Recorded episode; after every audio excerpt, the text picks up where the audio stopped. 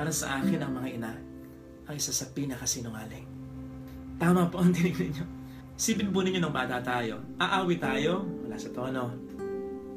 Sasayaw tayo, parehong kaliwa ang ating mga paa. Guguhit tayo, tutula tayo, hindi kagandahan.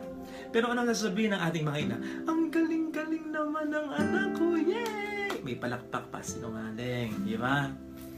O ngayon, may mga sinasagala, talagang magaganda. Pero mga, may mga sinasagala, hindi ganong kagandahan. Pero huwag kang magkakamali, nandun ang ina, umiilaw na ganon. Ang ganda-ganda naman ng anak ko. Nung sanang maganda. Huwag mo sasabihin, tsaka yung anak niya, mag-aaway kayong dalawa. Sinungaling, di ba? Sasabihin ng isang ama, oh, huwag mong bibigyan yung anak mo, huwag mo kasing kukonsintihin. Tatango lang ang isang ina, pero lihim pa rin mag-aabot sa anak niya. Sinungaling. Di ba? Natatandaan ko dati sa isang kasambahay, may binigay akong donut, yung maraming almonds, kasi alam kong paborito din niya yun. Aba, after a while, nakita ko, naka-plastic yung donut. Sigurado ko, hindi niya kinain yun. Inuwi ng bahay at ibinigay sa anak. Na habang kumakain naman ang anak, marirealize, Ma, di ba paborito mo rin ito? Ano sasabihin ng isang ina? Ah, hindi ah, kailan pa? Pero sa totoo lang, naglalaway siya. Gusto rin niyang kumain, kaya lang tinitiis para sa anak niya sasabihin ng iba, Mare, yung anak mo, di ba matagal lang graduate? O ba't hindi pa nagtatrabaho para matulungan ka naman? Sasabihin ng isang ina, Hindi, pinamamahinga ko talaga siya. Namamahinga? Apat taong graduate na, di ba? Pero sa totoo lang, batugan talaga. Pero hindi yung sasabihin ng isang ina sa iba kasi ayaw niya masirang image ng anak niya. Sasabihin ng iba, Mare, ba't di ka muling mag-asawa? Byuda ka na naman. Pwede pa naman. Tiyasin pa. Sasabihin ng isang ina, hindi na, hindi na.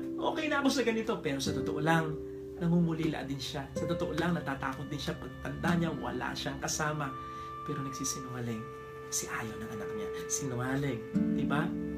Sasabihin ng isang anak, Ma, ako na yan, ako na maglalaba, kanina ka pa dyan. Sasabihin ng isang ina, hindi, mag-aral ka na lang, o kaya mamahinga ka, kaya ko na ito. Pero sa totoo lang, masakit na ang bewang. Nay, may nararamdaman ka ba? Wala anak, pagod lang to. Pero sa totoo lang, may sakit nang talaga. Ayaw lang istorbohin ang anak, ayaw lang magkagasta ang anak niya. Sinungaling, di ba? Sasabihin ng iba, Mare, hindi naman sa nangihimasok ako, pero ba't yung anak mo karelasyon si ganito? May asawa na yun na. Ba't di siyang manap ng iba? Ano sabihin ng isang ina? Bakit? Wala bang karapatang magmahal ng kahit sino ang anak ko? Sasabihin ng iba, Mare, pasensya ka na ha, pero yung anak mo ba, bakla, bakit may karelasyong kapwa niya lalaki? Yung anak mo ba, tomboy, bakit may karelasyong kapwa niya babae? Ano sasabihin ng isang ina? Ano ba pakialam niyo? Inaano ba kayo ng anak ko? Pero sa totoo lang, nahirapan din siya. Ayaw din niya ng karelasyon ng anak niya. In fact, pinagsabihan na niya, ayaw makinig sa kanya. Anong magagawa niya? Ina siya. Kaya kahit nagsisinungaling, ipagtatanggol niya ang mga anak niya. At higit sa lahat, may mga ina na kung minsan kahit sa sarili nila nagsisinungaling sila.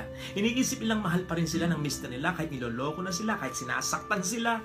Iniisip nilang po pwede pa rin magbago ang kanilang mister kahit parang hindi na manatili lang na buo ang kanyang pamilya. Hindi para sa kanya, kundi para sa mga anak niya. Kahit sa sarili niya, sinungaling kung minsan ang isang ina. Di ba? Isa lang naman ang laging totoo sa mga sinasabi ng isang ina. Tandaan nyo, ano yon? Na mahal na mahal niya ang mga anak niya. At para dito, kakayanin niyang magsinungaling para sa mga anak niya. Ibang magmahal ang isang ina. Parang pagmamahal ng Diyos, di ba? Ang puso ng isang ina laging buo sa pagmamahal kahit madalas na ito'y dinuturo ng iba. Hirap na, gagawa pa rin. Gipit na, magbibigay pa rin. Nasasaktan na, niloko na, magtitiwala at magmamahal pa rin. Kanya ng isang ina. Kaya nga dati, natatandaan ko, parang gusto kong hanapin sa cabinet ng mama ko yung costume ni Wonder Woman. Bakit? Because at one point, I was wondering, paano niya ginagawa at kinakaya ang lahat?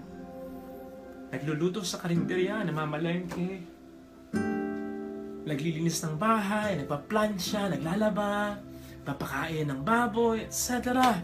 Tapos, nagawa pa niyang mapagtiisan ng aking ama. So I was wondering, paano niya ito kinaya? Di ba't ganyan naman ang ibang mga ina? Kaya nga sabi natin, ang ina, kakayanin maging ama. Pero ang ama na macho lalaki, hmm, mahihirapan na maging isang ina. Kaya naman, sa araw na ito, pasalamatan natin sila. At pasalamatan din natin ang Diyos na si Jesus ay umakit sa kalangitan pero nanatili sa atin sa pamamagitan ng simbahan, sa pamamagitan ng sakramento, sa pamamagitan ng Espiritu Santo, at sa pamamagitan din ng mga ina. Nakareceive ako ng isang text message at sabi sa text message na parang gusto kong maniwala. God wanted to be anywhere in order to guide and love us anywhere. That's why He created our mothers. Mga nanay, mabuhay kayo. Mahal na mahal namin kayo.